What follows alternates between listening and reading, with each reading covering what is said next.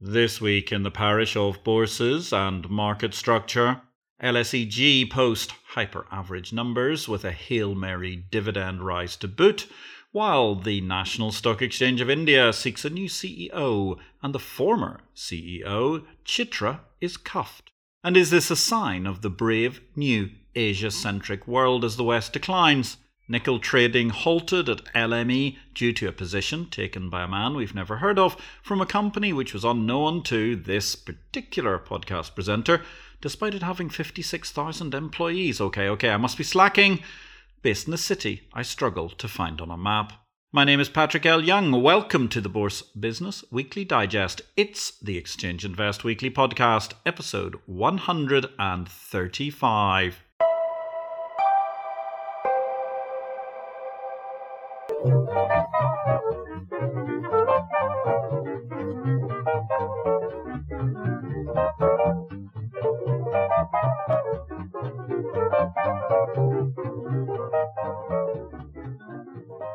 Good day, ladies and gentlemen. This is a very brief reduction of highlights amongst the key headlines from the past week in market structure. All the analysis of the many events and happenings can be found in Exchange Invest's daily subscriber newsletter, the unique guide to the bourse business sent daily to your inbox. More details at exchangeinvest.com. Over in India, the National Stock Exchange, holy hoax, colo fraud continues apace. The story developed this week with Chitra Ramkrishna seeking preemptive bail at the tail end of last week.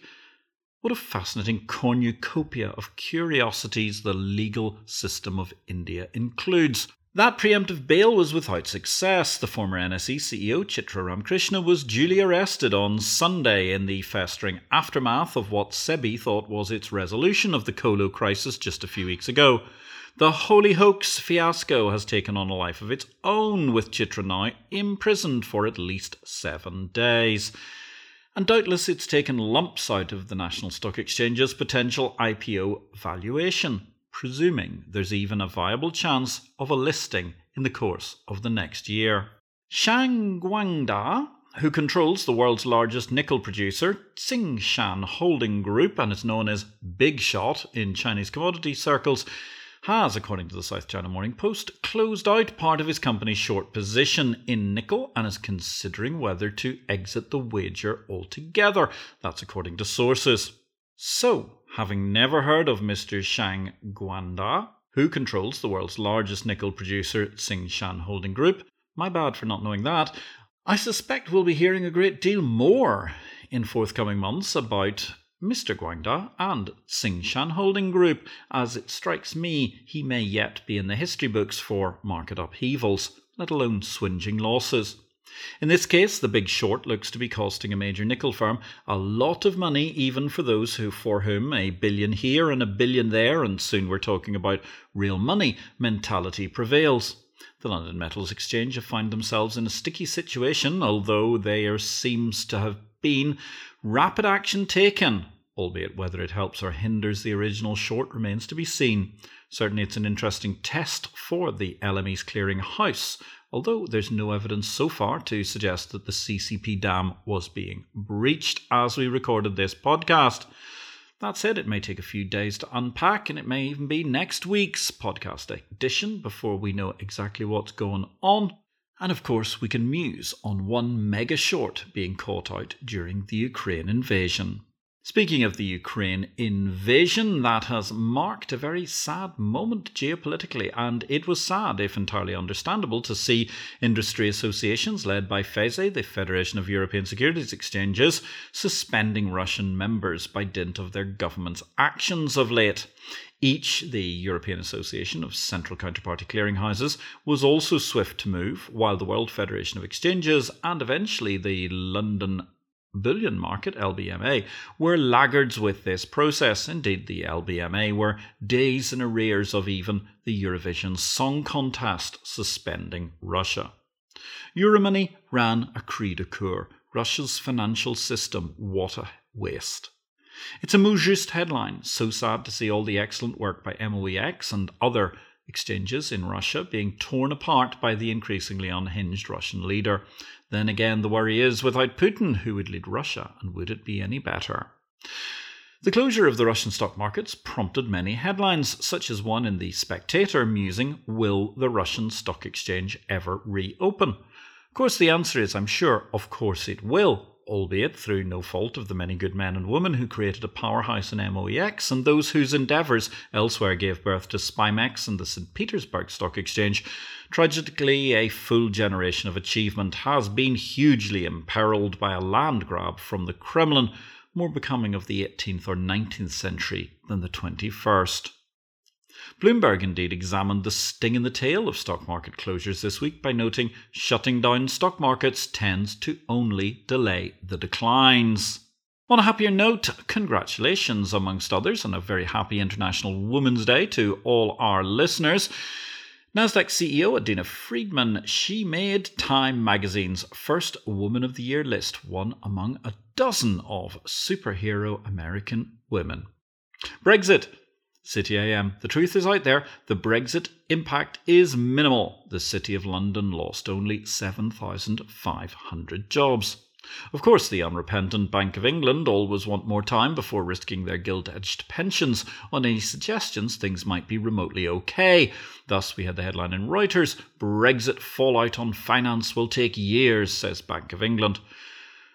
That contrasts with the voluble outpourings of that ghastly Canadian windbag governor, whose hot air he never seems to have adequately accounted for in carbon terms, or being earth problematic as a whole, despite it never proving Brexit accurate. Anyway, it's a simple truth and one Exchange Invest always believed in. The City of London is far from dead. Actually, it's flourishing. Hashtag despite Brexit. The usual scaremongers have been proven wrong once again but they now have a new seam of Russo catastrophism to serve their perverse desire for perma negativity.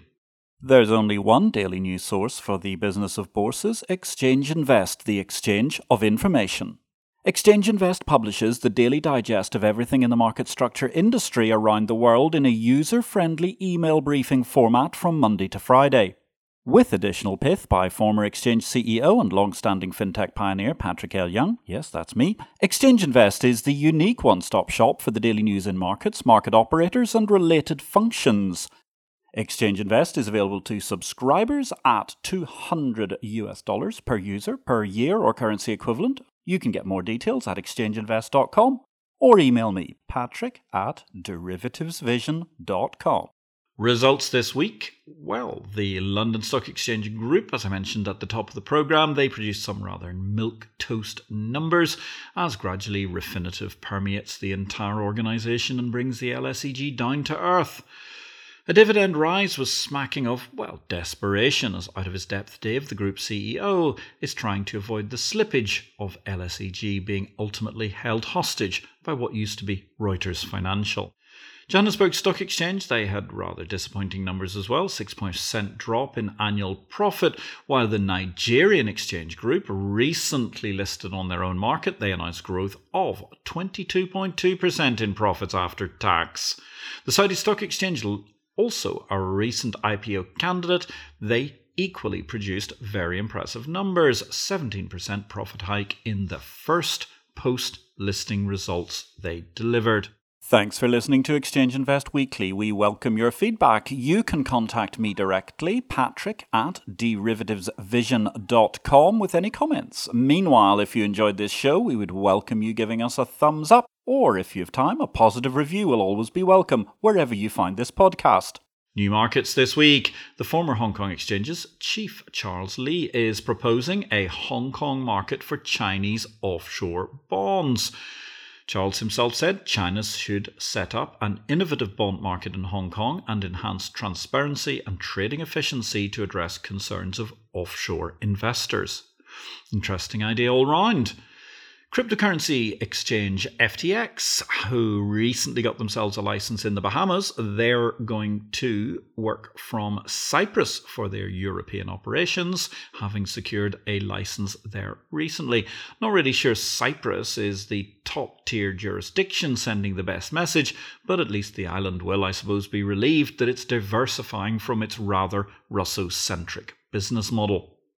The Singapore exchange backed private market platform ADDX has announced that Oi-Yee Choo will be appointed its chief executive officer, subject to the Monetary Authority of Singapore's approval. The investment banking veteran aims to build Asia's largest private market exchange and record a billion dollars in transactions by 2023. That's quite a lot to do in just 18 months. Deals news this week Level ATS and Luminex Trading and Analytics have completed their merger, while NASDAQ priced a $550 million senior notes offering.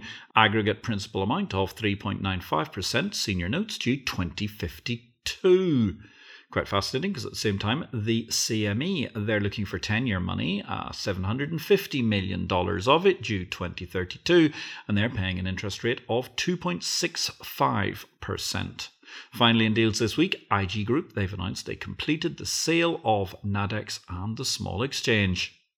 Don't forget, ladies and gentlemen, there's still time for you to manage to get a copy of Victory or Death Blockchain Cryptocurrency in the FinTech World, my latest book examining the wonderful, fascinating, incredible opportunities that are taking place 20 years on from the capital market revolution right across the exciting gamut of fintech and markets. While you're waiting for your copy of Victory or Death to arrive, don't forget, check out our live stream Tuesday, 6 p.m. Uh, London time. That's 1300 New York time, although check this week because, of course, we've got a clock change. We're looking forward this week to a fantastic session with Trabue Bland. He is the master of the futures. That's master of the futures of Intercontinental Exchange, right across their incredible exchange traded derivatives portfolio. Check in this Tuesday should be a very, very exciting session.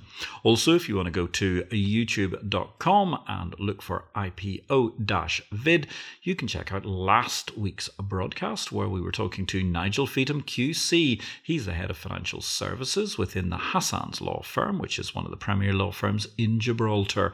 And we were talking about how Nigel is a fintech renaissance man.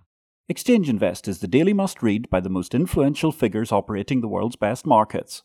We invite you to join the exclusive group of bourse bosses and other C suite executives who make Exchange Invest the exchange of information, their daily business intelligence guide to markets the world over. Exchange Invest is available to subscribers at 200 US dollars per user per year or currency equivalent. You can get more details at exchangeinvest.com or email me, patrick at derivativesvision.com. Product news this week ICE Benchmark Administration have introduced the ICE US Dollar Inflation Expectations Index family. Aquis Exchange, they're adding a welter of Czech and Hungarian stocks to their pan European market, while Euronext have announced the launch of the AEX ESG Index to meet the market's financial community's sustainable investment needs.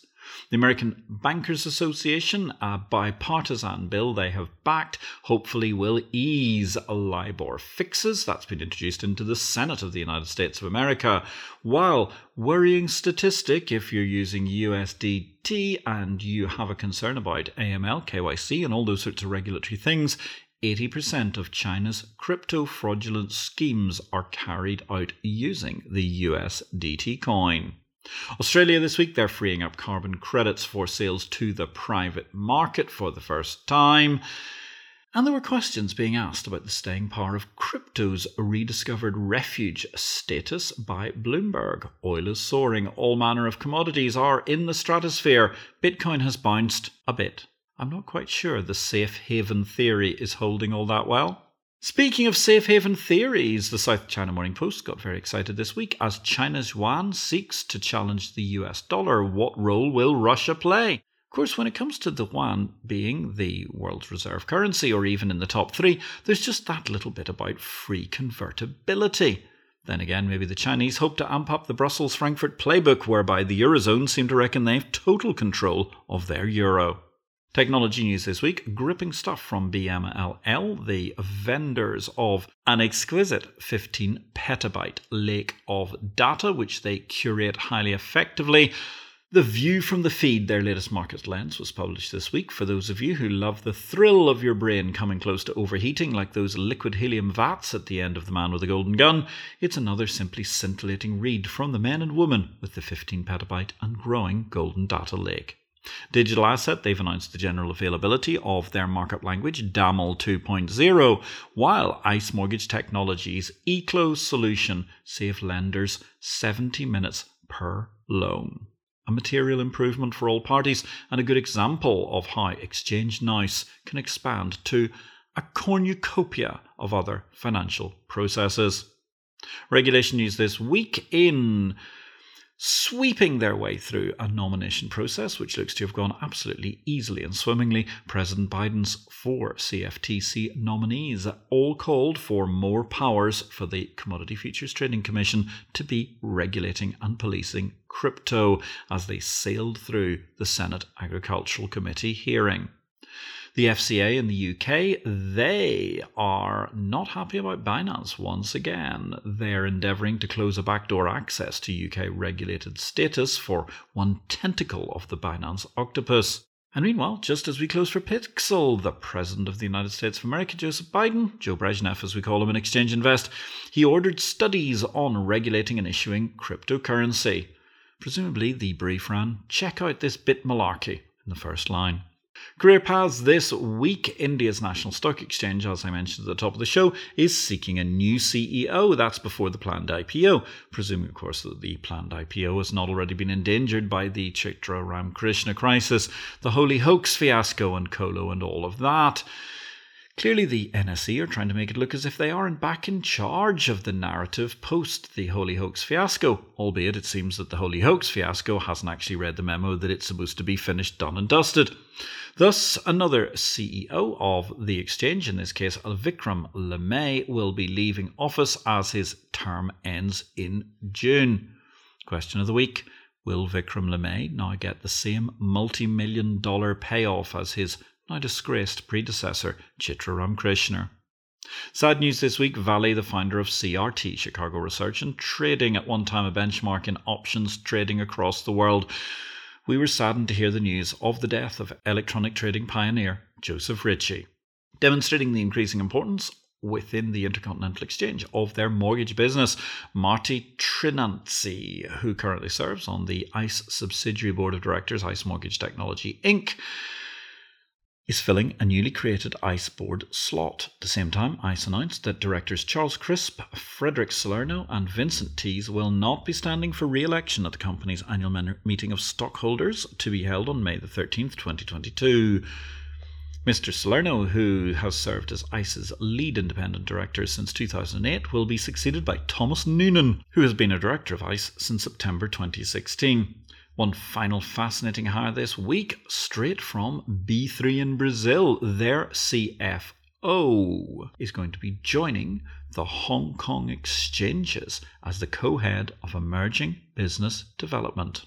Of course, with the Ukrainian invasion in full swing, thanks to Russia's military intervention, for those of you who like to see a truly robust, if not downright feral yield curve, Russia's central bank had last week hiked ruble interest rates to 20% from 9.5% by the close of business last Monday.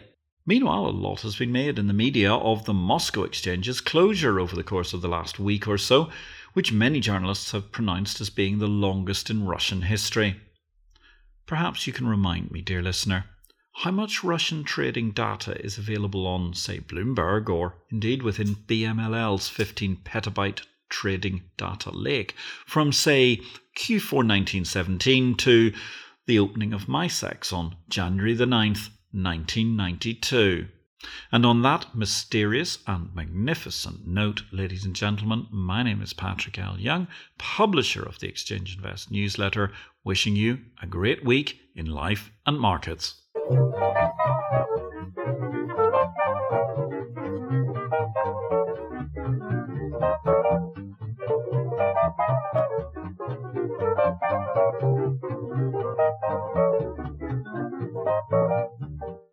This show relates to the business of bourses. It is not to be construed as investment advice, nor are we making any investment recommendations.